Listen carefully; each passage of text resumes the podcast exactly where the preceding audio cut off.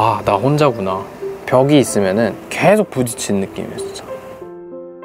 만 18세가 되면 보육원을 나와 자립정착금 500만 원으로 자립해야 하는 아이들이 있습니다. 이들은 지원금으로 홀로 집을 구하고 학비와 생활비도 해결해야 합니다. 만 18세는 혼자서 모든 것을 책임지며 살아가기에는 아직 이른 나이입니다. 매일 벽에 부딪히며 살아간다는 보호종류 아동들. 누구보다 빨리 어른이 되어야만 하는 이들의 자립을 함께 해주세요. 아름다운 재단 18 어른 캠페인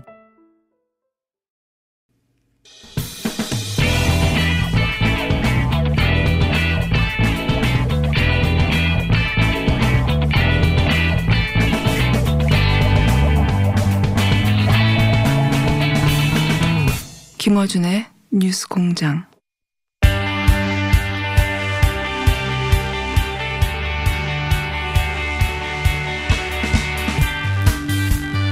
자, 바른미래당이 겉으로 보기에는 세 갈래로 나뉘어서 어, 그렇게 세 갈래로 나뉜 어, 세력을 대표하는 분들을 각각 부르고 있습니다. 이번에는 당권파로 분류됐는데 당권파인지는 모르겠습니다. 김관영 의원 나오셨습니다. 안녕하십니까? 네, 안녕하세요. 예. 김관영입니다. 최고위원. 예. 우선 그 창당 창당을 했나요? 아니면 이름만 정했나요? 이름만 정했죠. 이름만 정하고 준비 상- 단계죠 아직. 네, 발기인 대회 하고 아직 창당 준비위원회도 아직 구성은 안 했죠. 그렇죠. 새로운 네. 보수당. 예. 예. 언제 이 창당에서 탈당한다고 알고 계십니까? 그분들은 변혁 쪽은 당초에는 12월 중순이면 할 것이다 이렇게 네. 뭐 얘기를 했었는데 좀 늦춰지는 것 같습니다. 1월 달 정도가 될 수도 예, 뭐 있습니다. 1월 초도 얘기하고 있는 것 같고요. 근데 뭐 계속 시간을 질질 끌면서 자유한국당과 통합하는 협상을 하지 않을까. 뭐 저는 그렇게 예상합니다. 그걸 창당하고 나서 하면 더 순조롭지 않을까요? 왜 바른미래당 내에서 하는 걸까요? 지금 바른미래당을 탈당을 하면 예. 그 유승민계에서 가장 핵심적으로 잡고 있는 원내대표 자리가 이렇게 되거든요. 예, 예, 예. 국회에서 아, 그 원내대표 자리를 내놓지 않기 위해서. 예 그렇습니다. 근데 예. 또 바른미래당 당권파에서는 원내대표를 원내대표를 인정하지 오신환 대표를 인정하지 않고 있지 않습니까? 인정하지 않고는 있지만 또 현실적으로 원내대표를 아예 지금 박탈시킬 방법이. 예, 쉽지 않기 때문에 네. 또 본인은 또 뭐 그 징계를 무시하고 원내대표를 계속 하겠다고 하고 있는 마당이기 때문에 예. 참 국민들 앞에 죄송합니다. 예. 그런데 그 변혁과 함께했던 손학규계 의원들은 이 바르 어 안철수계 의원요. 아 저참 네. 안철수계 의원들은 어 거기 합류하지 않겠다고 선언을 해버렸지 않습니까? 네, 예, 그렇습니까? 예, 예, 그럼 그분들은 이제 당에 남게 되는 거잖아요. 네, 예. 그러면 어떻게 되나요 이제? 아, 이제 그분들이 그동안 손학규 대표를 에, 협조하지 않게 된 가장 큰 이유는 네. 손 대표의 이선 퇴진 예. 또 안철수 대표의 복귀 예, 이거를 예. 사실 그분들이 주장을 해왔었습니다. 예, 예. 근데 어쨌든지 뭐 이, 유승민 이 걔가 탈당을 실제로 하게 되면 예. 손 대표께서도 어, 새로운 지도체제 구석에 협조를 하겠다 아. 이렇게 말씀을 하셨기 때문에 아, 그러면 소위 네. 당권파와 안철수 계가 다시 화해하고 새로운 예, 지도체제 예. 하에서 예, 예. 바른미래당 마이너스 그러면 바른당이 되는 거네요. 네, 옛날 바른정당. 그럼 예전에 예, 예. 국민의당 어로 되돌아가는 거 아닙니까 일부. 네, 일부가 가는 거죠. 그럼 예. 거기에 다시 지금 어 민주평화당에서 나오신 대한정당 분들이 다시 합류할 수도 있는 겁니까? 글쎄요. 그거는 뭐, 뭐 다시 또 얘기를 해봐야 되는데요. 뭐 우선 당장은 저희가 그거보다는 바른 미래당 자체를 회복시키고 예. 또 외부의 새로운 뭐 청년 정치 세력이라든가 신인 세력들을 같이 연대하는 이것이 더 중요하다라고 그러니까 생각하고 합당 있습니다. 이전으로 되돌아가고 예, 예. 그렇죠. 예. 일단은 바른당 분들이 합당해서 만들어진 바른 미래당은 바른당 바른당계는 빠져나가고 네. 그러면 그 합류하면서 빠져나갔던 네. 민주평화당 쪽 지금 뭐 네. 대한신당 쪽 의원들과 다시 합칠 네. 수도 있고 플러스 거기에 또 알파가 있을 수도 있다. 네, 그런 뭐 대한 저는 대한신당과 지금 합치냐 마냐를 이제 자꾸 많은 분들이 여쭤보시는데 네. 저는 지금 그것이 저는 우선이 아니라고 봅니다. 예, 그리고 지금 사실은 헤어지면서 상당한 간격이 있었던 것도 사실이기 예, 예. 때문에 지금 만약에 새로운 정치 세력이 국민들에게 그나마 좀 뭐 신뢰를 회복하려면 그 옛날 다시 국민의당으로 복귀하는 예. 그것만 가지고는 뭐 도저히 가능성이 저는 없다고 거기 개인적으로 플러스 보기 때문에 안철수 전 대표가 다시 복귀해서 합류한다. 이런 그래 봐야 국민의당 그렇죠. 뭐그그 정도 아니겠습니까? 되돌아가는 거. 예, 예, 같은데. 예. 그러나 국민의당 과거에 맨 처음 창당 당시에 국민들이 가졌던 기대나 예. 안철수 대표에 대한 기대나 이런 것들이 사실은 지금은 굉장히 많이 약해졌기 때문에 뭐 새로운 방법을 모색하지 않으면 쉽지 않다고 생각합니다. 예. 안철수 전 대표는 돌아오신 겁니까? 어떻게 알고 계십니까?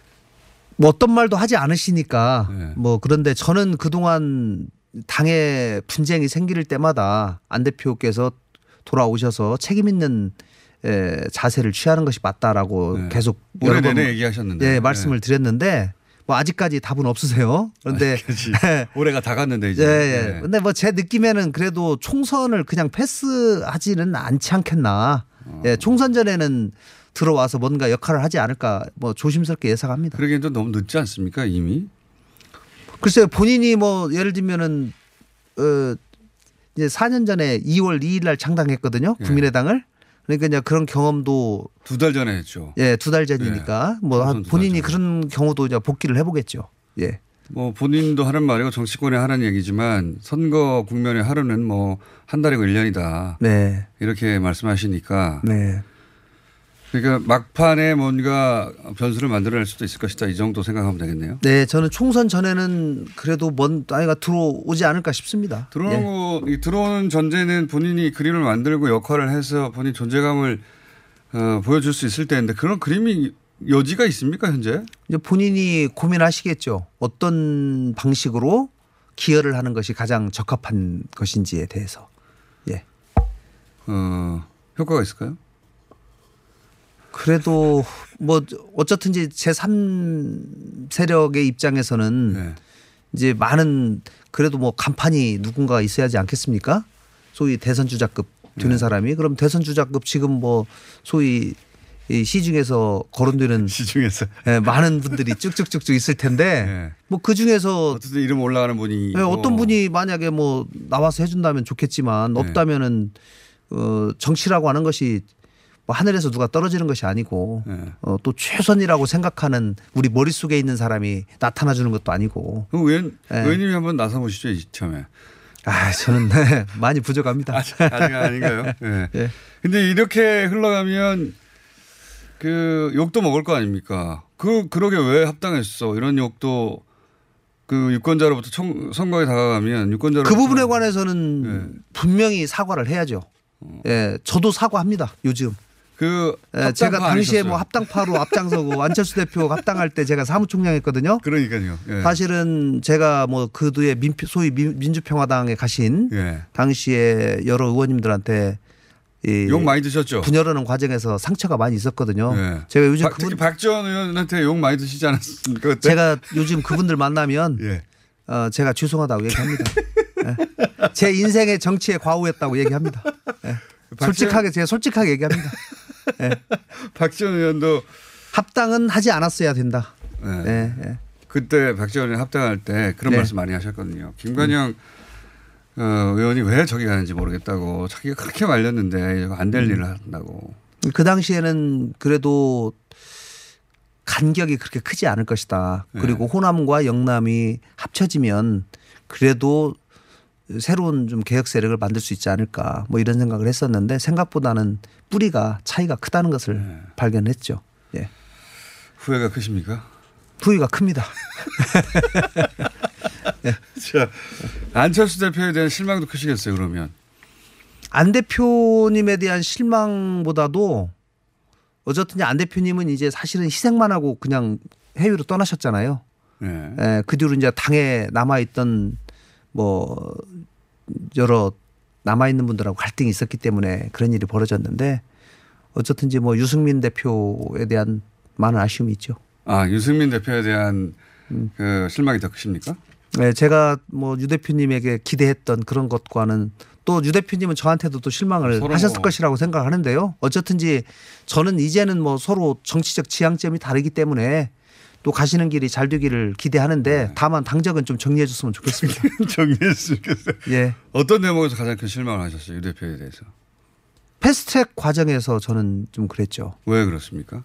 아, 왜냐하면 소수정당을 할 거면 패스트트랙에 찬성했어야 되는데. 그렇죠. 연동형 네. 비례대표제는 제3세력이 생존하고 더 네. 기반을 크게 하는데 가장 중요한 그렇죠. 선거제도고 그거 외에는 그 방법이 없죠. 안철수 대표와 유승민 대표 두 분도 당초에는 선거제도 개편에 찬성을 했었거든요. 네. 근데 중간에 마지막 순간에 패스트트랙 과정에 올리는 과정에서 예. 뭐 굉장히 뭐 아시다시피 반대를 강하게 하셔서 그 이유가 이제 자유한국당과 합치려고 그런 거 아니냐는 지금 와 보니까 그게 다 밝혀진 거죠. 의심을 그때부터 했죠. 예, 그때부터 저는 설마 설마 했지만 네. 지금 와 보니까 뭐 그 다 그런 수순이 아니었냐라는 것이 밝혀진 거죠. 그게 이제 손학규 대표의 초기부터 줄기찬 어, 의심이었는데 네. 예, 그러려고 하는 거 아니냐. 내가 예. 그 꼴을 못 본다. 한마디로 예, 그거 예. 아니었습니까? 예. 예. 당 얘기 그만하시고 선거제 얘기 좀 하시죠. 이제 이게 처음 하는 얘기인데 실제로 또 후회한다는 얘기도 처음 하셔가지고 예. 좀 길어졌습니다. 자, 선거법 얘기로 돌아가면 민주당하고 정의당하고 막판에 네. 감정 싸움까지 되고 있는 상황 아닙니까? 예. 네. 중간에서 싸움 말리라고 죽겠습니다. 4 플러스 1에서 예. 중요하게 어 중간에 중재자 역할을 하셔야 될 예전보다 더 중요한 상황이 됐잖아요. 네. 양쪽이 누가 잘못했냐 못했냐는 아, 누가 잘했냐 못했냐는 제가 묻지 않겠습니다. 네. 어차피 양쪽의 논리가 있어요. 네, 예. 그 양쪽 지지자는 각 당의 이야기에 서로 설득되겠죠. 근데 네. 이걸 해결하려면 어떻게 해야 합니까? 그러면 해결을 해결하자면. 하면 뭐 지금 상황에서는 이제 다소간에 지금 역지사지를 해야 된다라는 생각인데요.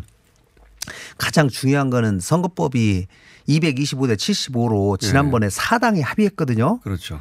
그렇기 때문에 그 합의할 때는 뭐 뚝딱딱 해서 합의한 것이 아니고 네. 정개특위를 1년간 유지해 오면서 네네. 엄청난 토론과 거기서 네. 많은 전문가들 의견을 종합해서 그게 만들어진 거예요. 이런 문제가 나올 줄 몰랐냐 이거죠. 그렇죠. 지금, 지금 말씀은. 그리고 네. 225대 75로 합의한 것에 가장 기본적인 골격은 유지되어야 한다. 네. 그것이 핵심이 50% 연동형이 보장되어야 한다. 네. 그다음에 두 번째는 권역별 석패율 예. 소위 그것이 유지돼야 된다라고 하는 것이에요. 네. 그렇기 때문에 비례 의석이 75석에서 50석으로 줄어들었다고 하더라도 그 기본 정신이 근본적으로 훼손돼서는 저는 곤란하다 이렇게 보는 겁니다. 정의당의 입장이 좀 더 가까우시네요. 그렇죠. 예. 예. 아무래도 어, 사이즈가 작은 정당들은 예.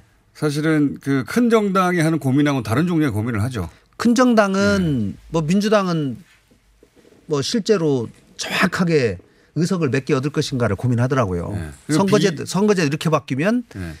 계산하겠죠. 네, 계산 지역군 몇 개, 비례는 몇 네. 개 이렇게 계산하더라고요. 시뮬레이션 하다가 어, 비례가 안 나오는데 여기에 이제 고민이 네, 그래서 그래서 저는 어쨌든지 지금 선거제 개혁이라고 하는 것은 민주당이 사실은 상당히 양보를 하면서 선거제도 개혁하는 것은 맞습니다. 예. 그리고 저는- 출발은 그렇게 됐죠. 네, 저는 거기에 대해서 굉장히 높게 평가합니다. 예. 그러나 개혁을 하기로 사당이 합의를 해서 안을 만들었고 그거를 패스트트랙 안으로 올렸지 않습니까? 네. 그러면 적어도 그 기본 정신에는 예. 예, 훼손은 하지 않아야 된다. 근데 지금 이대로 가서 만약에 한국당은 이 갈등이 아주 기쁘죠. 그래서 이참에 네. 판 깨지라고 네. 원안으로 가자. 네. 원안으로 가면 부결될 가능성이 대단히 높으니까. 네.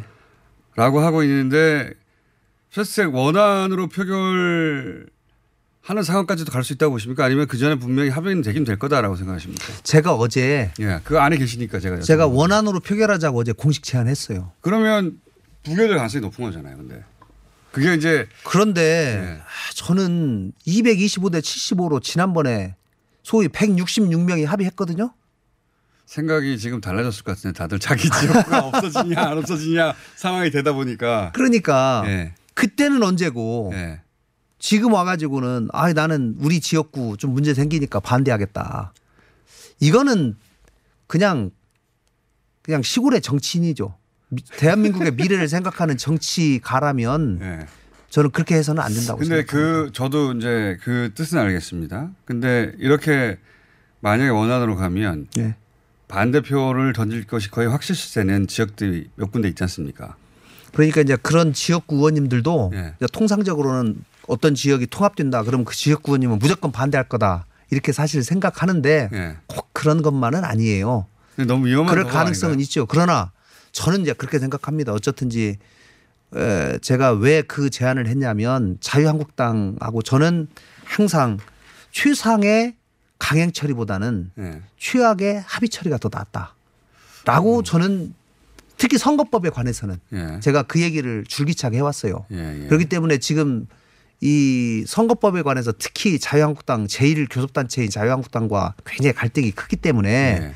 제가 자유한국당 의원들을 개별적으로 굉장히 많이 만났습니다. 예. 그랬더니 그분들 개인적으로 만나면 하, 협상해야 되는데 협상해야 되는데 이 얘기를 많이 해요. 개인적으로 다들 그렇겠죠. 네. 예. 그리고 하, 야 우리들도 죽겠다 협상 좀 하자 이런 얘기를 해요.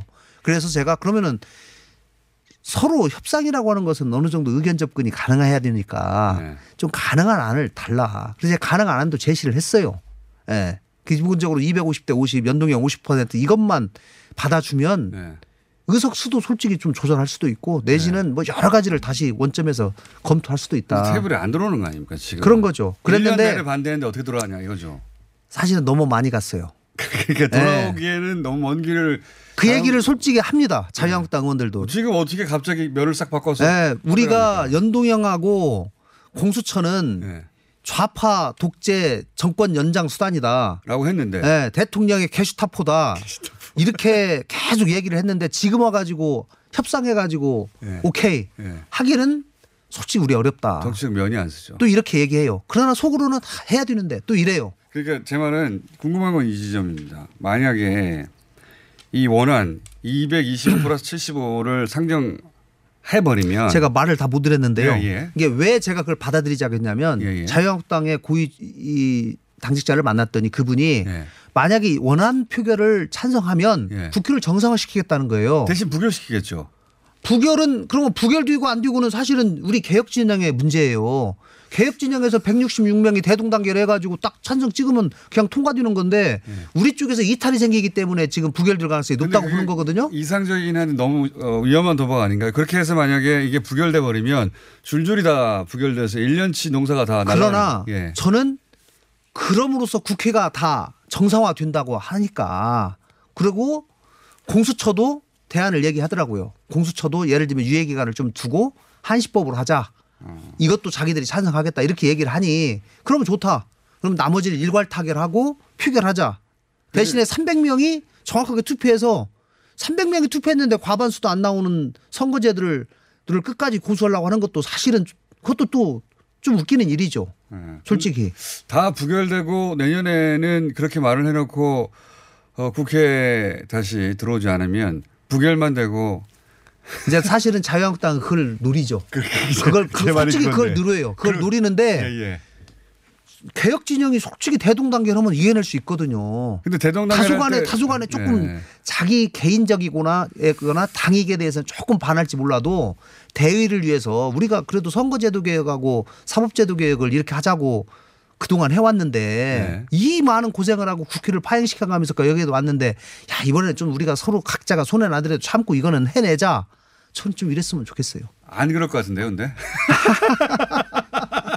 그게 만약에 그럴 것 같았으면 이때까지 4%를 돌아갈 이유가 없었지 않습니까? 아 이제 그러나 예. 저는 하다 하다 지쳐서 다시 저는 4 원안으로. 플러스 1에 들어간 의원들도 예. 야 225대 75는 부결돼 부결돼 이렇게 얘기는 하죠. 예. 왜 협상에서 자기한테 유리하게 하기 위해서. 그러나 225대 75가 정작 상정이 됐다. 예. 그러면 저는 다시 한번 생각할 거라고 봐요. 자, 이건 선한 기대인데. 정치인들에 대해서 이제 선의를 가지고 기대해 주시는 건데. 아, 참 자기 목숨이 좀 걸리면 안 그럴 것 같은데요. 그래요. 아유, 이4 플러스 1이 지금 돌아가는, 돌아가는 거죠. 잘 안 돌아서 그렇지. 돌아가죠. 예. 어제 뭐 어제 사실 뭐 어제 저녁 때도 만났어요. 만나 가지고 얘기하고 계속 하고 있습니다. 예. 네. 한번 거의 좁혀졌다가 네. 이제 이 자존심 싸움을 하고 서로 마음이 상했죠. 여러 가지 네. 말들을 주고받으면서. 네. 하지만 또 하지 않을 수 없는 일이니까 만나서 지금 돌아가는 건 맞는 거 아닙니까? 또 얘기해야죠. 네. 근데 이제 의원님은 이렇게 신경전을 할 바에 원안으로 가버리자. 우리 네. 서로 믿고 예. 이런 말씀이신 거고. 그리고 다행히 국회를 정상화한다니까. 네. 자유한국당이 국회를 정상화한다는 말은 믿기 쉽지 않은데요. 제가 예. 그래서 혹이라도 저도 의심이 있죠. 솔직히. 그래서 예. 제가 자유한국당 당신들이 공식적으로 내부적으로 회의를 해서 예. 공식적으로 제안을 해줘라. 에? 그러면 우리도 진지하게 고민해 보겠다. 제가 그랬어요. 저는 뭐 그렇게 제안을 했고요. 알겠습니다. 어제 사실 저희 225대 75를 했을 때 표계산도 좀 해봤어요. 저희가. 아슬아슬하지 않습니까? 아슬아슬해요. 솔직히. 아슬아슬하죠. 근데 아슬아슬한 것의 가장 핵심이 뭐냐. 민주당의 이탈표가 나올까봐 그런 거예요. 아니 근데 그건 이제 예. 자신이 어떤 지역이냐에 따라서 아슬아슬을. 그러나 사실은 개혁하기가 그만큼 어려운 겁니다. 그래서 지금 조금 어렵더라도 알겠습니다. 자기 국회의원 한 번 떨어지더라도 선거제도는 개혁해 줘야죠. 이 바른미래당 합당할 때 선한 마음 기대를 가진 것이 실패한 것과 비슷한 실패를 하면 어떡합니까? 아유. 너무 뼈아픈 얘기를 또 하는 그러지 않기를 자, 간절히 하여튼 이렇게. 생각하고 계십니다. 지금 바른미래당 의 김관영 최고위원은 삿포로이스 일이 그렇게 어렵습니다. 지금 다들 각자 조금씩 생각이 다르고 가치도 달라가지고 조율이 되긴 되겠거니 하는데 그것도 쉽지는 않겠습니다. 이렇게 가면 그죠? 그런데 이제 하지 않으면 또 안 되는 상황이니까 절박하죠. 그렇기 때문에 될 겁니다. 자 오늘 여기까지 해보겠습니다. 예. 3주 후에 또 모셔야 되겠네요. 예, 순서들이 있어가지고 이제. 예. 바른미래당의 김관영 최고위원이었습니다. 감사합니다. 예, 고맙습니다. 안녕하세요. 치과의사 구지은입니다. 태아가 자랄 때 가장 먼저 생기는 기관이 어디일까요? 바로 입입니다. 먹는다는 것은 삶의 시작이자 끝인 것이죠. 100세 시대인 요즘은 치아를 100년 가까이 사용합니다. 그럼 어떻게 해야 치아를 100년 동안 건강하게 관리할 수 있을까요? 바로 올바른 칫솔질과 정기적인 스케일링입니다. 가까운 치과를 방문하시면 치과의사 선생님께 올바른 칫솔질을 배울 수 있습니다. 그리고 1년마다 건강보험 적용이 되는 스케일링 치료 놓치지 마세요. 이 캠페인은 유디치과협회와 함께합니다. 난 솔직히 제가 검찰청 건물까지 얘기할 줄은 몰랐어요. 솔직히. 한번 해보죠. 아. 검찰청 청와대 같은 권력 공간부터 대단지 아파트와 남자 화장실 같은 일상 공간까지 도시건축가 김진애의 이야기를 읽다 보면 우리 삶을 둘러싼 도시공간의 비밀이 풀린다. 도시를 이야기의 차원으로 끌어올린 도시건축가 김진애 박사의 역작. 김진애의 도시 이야기. 다산초당. 안녕. 안녕.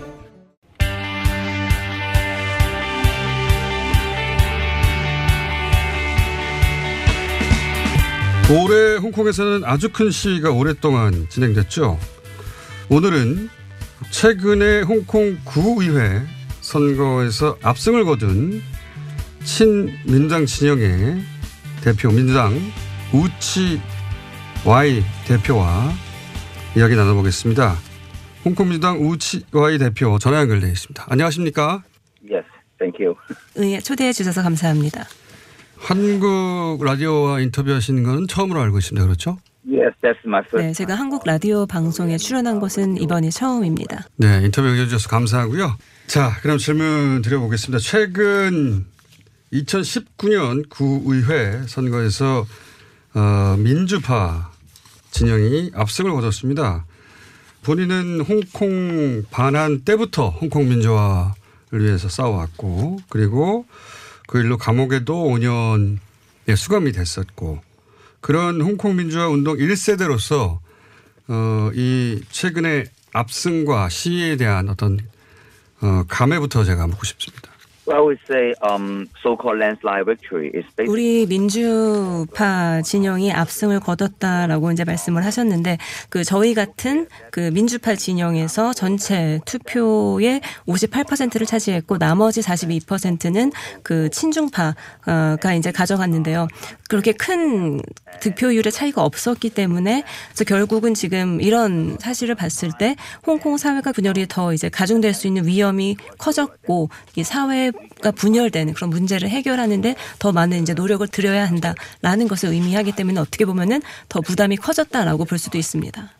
어, 그러니까 그 민주파가 이제 적어도 구의회에서는 다수파가 됐기 때문에 미래에 대한 책임을 더 크게 느낀다라고 제가 이해했는데 42%가 이제 친중파에 투표를 했습니다. 그리고 거기서 드러났듯이 친중파 역시 적지 않은 숫자라 이 갈등을 앞으로 어떻게 관리할 것인지 이제 고민이 된다는 말씀하셨는데 친중파가 42%나 되는 이유는 뭘까요? 중국 본토에서 그만큼 많은 인구가 유입이 됐기 때문입니까?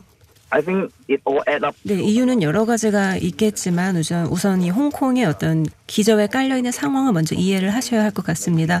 지난 22년 동안 홍콩에서는 이 중국 본토로부터의 여러 가지 면에서 정말 그 영향력이 계속 강화되어 왔습니다. 또 거기다가 추가로 또 중국 본토에서 많은 이민자들이 이제 홍콩으로 이민을 오면서 그 사람들의 그 투표 때문에 득표율이 올라갔다고 또 볼 수 있습니다. 자, 아, 그런 기본 상황은 이해했고요. 그런데 이제 지난 몇 년 전 우산혁명 때하고는 다르게 이번 홍콩 시위는 굉장히 규모도 더 크고 그리고 더 지속적이었습니다. 그때와 다른 점이 뭡니까? Uh,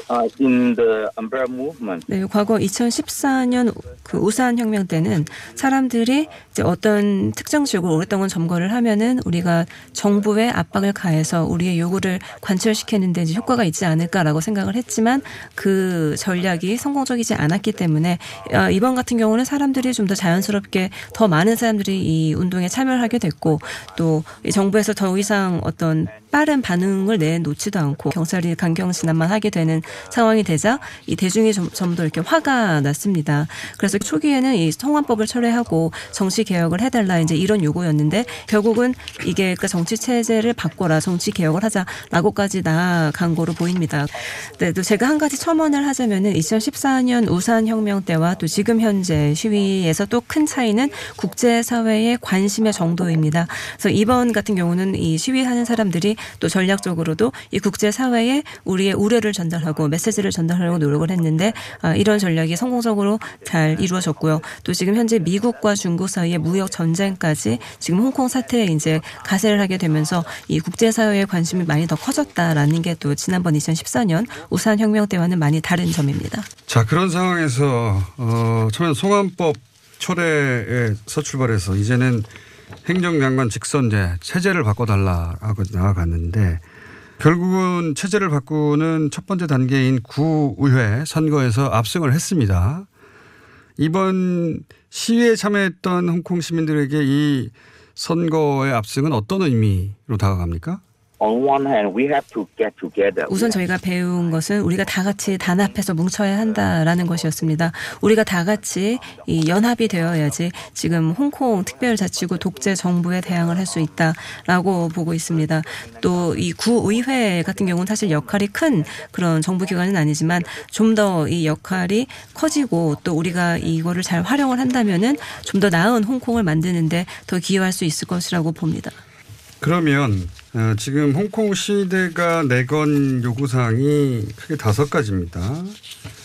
송환법의 공식 철회 그리고 경찰 진압에 대한 독립 조사 그리고 시위대를 폭도로 규정한 것에 대한 철회와 반, 어, 사과 그리고 시위대의 석방과 불기소 마지막으로 행정장관 직선제인데 이 중에서 물론 다 중요하겠지만 어, 가장 중요하다고 본질적으로 가장 중요하다고 생각하는 요구사항은 뭔가요?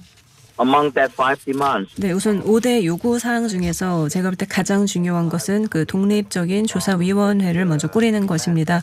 지금 홍콩 사람들을 대상으로 선물 조사를 해보면은 80%의 시민들이 진상 조사가 필요하다라고 응답을 했기 때문에 지난 6개월 동안 어떤 일이 있었는지에 대한 그 진상 조사를 하고 경찰의 강경 진압도 제대로 이제 파악을 해서 어떤 일이 있었는지 누가 잘못했는지 이제 이런 것들을 다 따져야 한다고 생각하고요. 또 고위직에 있는 뭐 캐리람 행정장관, 뭐 행, 법무부 장관, 행안부 장관 모든 그런 고위직에 있는 사람들도 책임을 지고 물러나야 된다라고 생각을 합니다. 그러니까 독립적인 조사위원회에서 독립적인 조사를 해서 무슨 일이 벌어졌는지 책임 소재를 밝혀야 그 다음 단계로 나아갈 수 있다 이렇게 했는데 자 그 말씀을 하시니까 생각이 난 건데 인터넷을 통해서 한국에도 많이 전해졌는데 어, 의문사들이 있다. 근데 이제 이게 홍콩 경찰이 조사해서 발표한 것이 아니라 인터넷을 통해서 전해진 의혹들이기 때문에 이것이 과장된 것인지 아니면 실제 그렇게 조사를 해 볼 만한 의혹이 있는지 저희로서는 판단이 잘 안 됩니다. 현지에 계신 어, 현지 국회의원으로서 어, 인터넷을 통해 전해진 홍콩의 의문사들 이 어, 실제 그런 조사를 할 만한 의혹이 상당히 있는 사건들인지 좀 알려주십시오. Well, I think it is worth to investigate. 네, 지금 그런 의문사 사건들도 확실히 조사를 할 만한 그런 사안들이라고 보고 있습니다. 일례로 그 9월 19일에 설레닌이라는 15세 소녀가 바다에서 죽은 채로 발견이 됐습니다. 그런데 그때 경찰이 얘기하기를 아, 우리가 이 소녀의 사인에 대해서 더 이상은 조사를 하지 않겠다라고 발표를 했습니다. 당연히 이런 의문사에 대해서도 다 조사를 제대로 해서 어떤 신뢰 회복을 하는 것이 중요하다라고 보고 있습니다. 알겠습니다. 한국에도 알려졌던 사건이고 그 이- 이외에도 몇 가지 홍콩 시민들이 의혹을 제기하는 사망 사건들이 있었죠. 그것도 역시 어, 조사해야 되는 사건이라고 말씀하신 것이고 자 마지막으로 한국 시민들도 사실은 7, 80년대에 군부 독재와 싸우면서 많은 희생을 치렀어요. 그리고 그런 희생들이 오늘의 민주주의 토대이기도 한데 홍콩 시민들이 이런 한국의 경험을 참조한다는 뉴스를 전해 들었습니다. 이 방송을 듣고 있는 한국 시민들에게 혹시 어, 홍콩의 정치 지도자로서 바라는 점이 있는지 부탁하고 싶은 점이 있는지 듣고 싶습니다. 네, is 한국 같은 경우는 전 국민이 이 정부를 상대로 이 시위를 벌이고 싸움을 해서 결국 새로운 정부를 구성할 수 있었지만 홍콩 같은 경우는 한 특별자치구역의 도시가 본토에 있는 그 중국 중앙 정부와 함께 지금 싸워야 되는 상황이다 보니까 더 어려운 싸움이다라고 볼 수 있습니다. 그래서 지금 오늘날 우리가 누리고, 누리고 있는 이런 성공 또 압승 같은 것들은 결국은 젊은 사람들과 이 시위대의 큰 희생 덕분에 저희가 지금 누리고 있는 성공이기 때문에 계속해서 앞으로 싸워 나가야 된다라고 말씀을 드릴 수 있을 것 같습니다. 알겠습니다. 아주 어, 어렵고 어, 먼 길을 가는 홍콩의 어, 수많은 민주 시민들에게 박수를 보내고요. 그리고 한국에서도 지속적으로 어, 관심을 가지도록 하겠습니다. thank you very much. Uh, we have to keep up. 네, 감사합니다. 저희도 계속해서 이런 일을 해 나가겠습니다. 알겠습니다. 오늘 인터뷰 감사합니다. Okay, bye bye. 지금까지 홍콩 민주당 우치와이 대표였습니다. 그리고 통역에는 김혜미 통역사였습니다.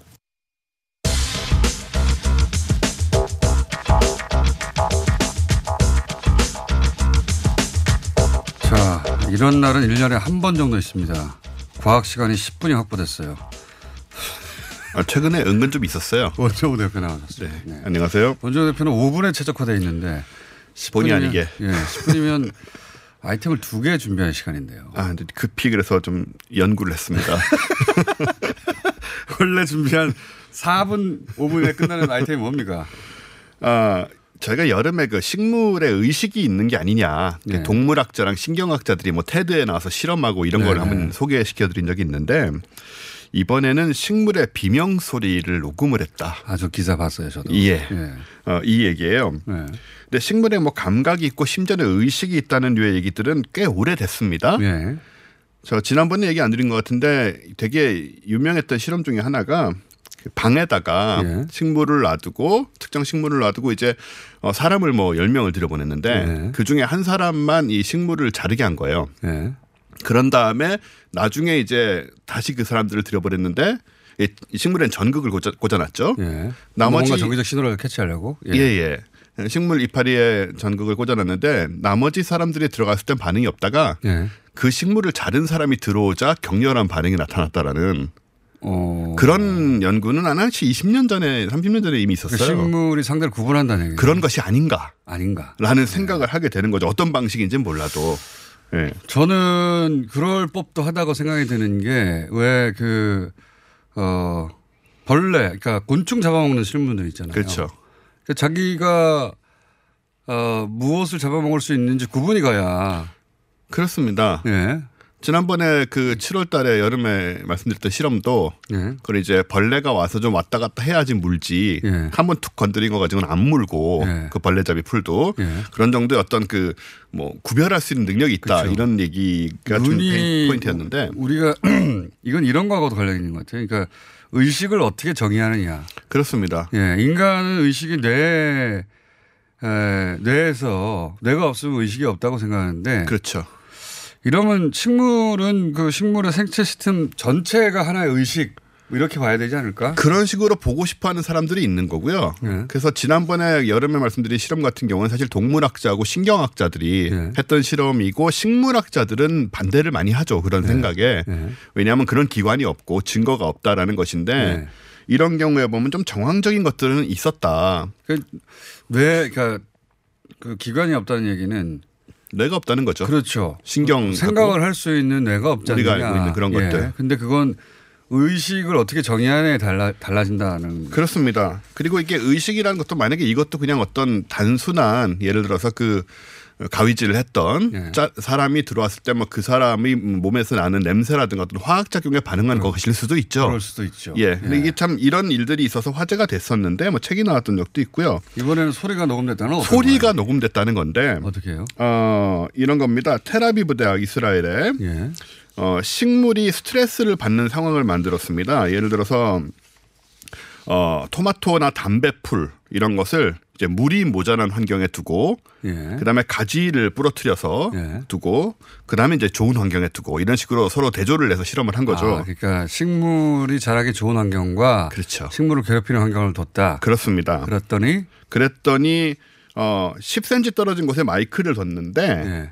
어 20에서 100kHz의 주파수를 가진 소리들이 녹음이 됐습니다. 아, 사람은 들을 수 없는 가청 바로 위에 있는 네. 주파수죠. 곤충이나 일부 포유류는 들을 수가 있어요. 고주파네요. 예. 네네. 어, 연구 결과 확연한 차이가 있었는데 물 부족 상황에 놓인 토마토는 시간당 35번의 소리를 냈고 담배풀은 11번의 소리를 냈고 줄기를 잘랐을 때는 토마토는 25번, 담배풀은 15번의 소리를 상당히 규칙적으로 내고요. 어, 그 마이크에 잡혔다는 거죠. 잡힙니다. 어. 그리고 스트레스가 없는 상황은 시간당 한 번 이하의 소리를 내므로써 거의 안 낸다. 라고 보면 되고 그래서 이걸 비명이라는 표현을 쓴 거죠. 이런 실험을 자꾸 하면 정원사들이 괴로워요. 정원사들이 가지치기 예쁘게 하려고 하는데 이게 아픔도 못 느끼지 못할 거라고 생각하는데 그것도 그렇지만 먹을 게 없어지죠. 식물들, 식물들은 아니 그러면 비건 어떻게 합니까? 그러니까 그게 고기를 좋아하시는 공장장님 입장에서는 희소식 아닙니까 이거? 어차피 마찬가지다. 그러니까 비건 그 채식주의자들 완전한 채식주의자들은 식물은 그런 걸 느낄 수 없으니 그런 고통을 느낄 수 없다는 전제하에 이제 그런 경우가 많죠. 예, 네. 이게 단순히 건강을 위해서가 아니라 네. 어 그런 차원인데 근데 이게 식물이 비명을 지르면 예.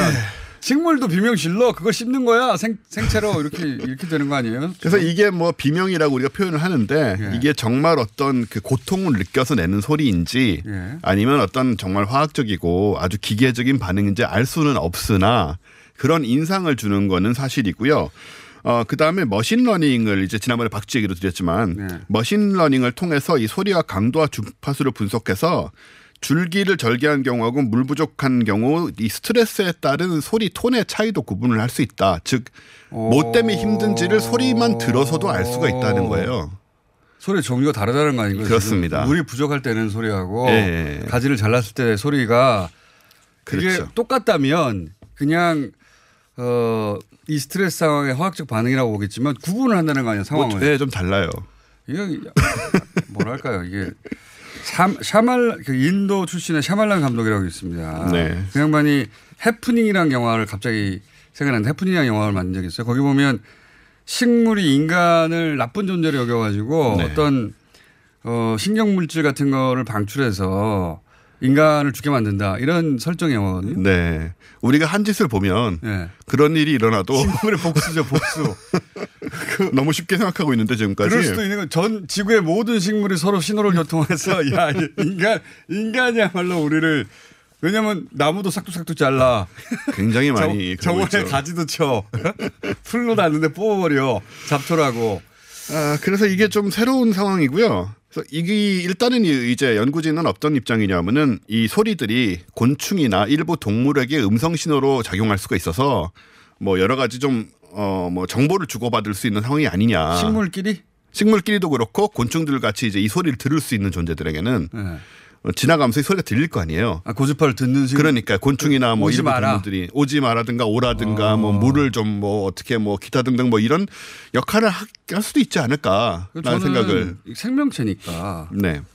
생명체는 그리고 이 식물들도 여러 가지 방식으로 진화해 왔잖아요. 그럼요. 당연히 생명체고 진화해 왔고 그리고 살아남는 사, 살아남은 식물도 있고 죽어버린 식물도 있을 텐데 좀 살아남은 식물들이 이런 신호를 내서 곤충들을 막고 그래서 자기들 오래 살아남고 그랬을 법도 합니다. 법도 하죠. 예. 반지의 제왕 보면 막 걸어다니는 큰 나무들 나오잖아요. 거- 거기까지는 모르겠는데 적어도 무슨 신호나 물질을 내서 네. 주변에 영향을 미친다는 거 아니에요? 지금? 네, 그렇고요. 또 연구진들은 어쨌든 간에 지금 이건 일단은 실질적으로 농업에 도움이 될 것이다.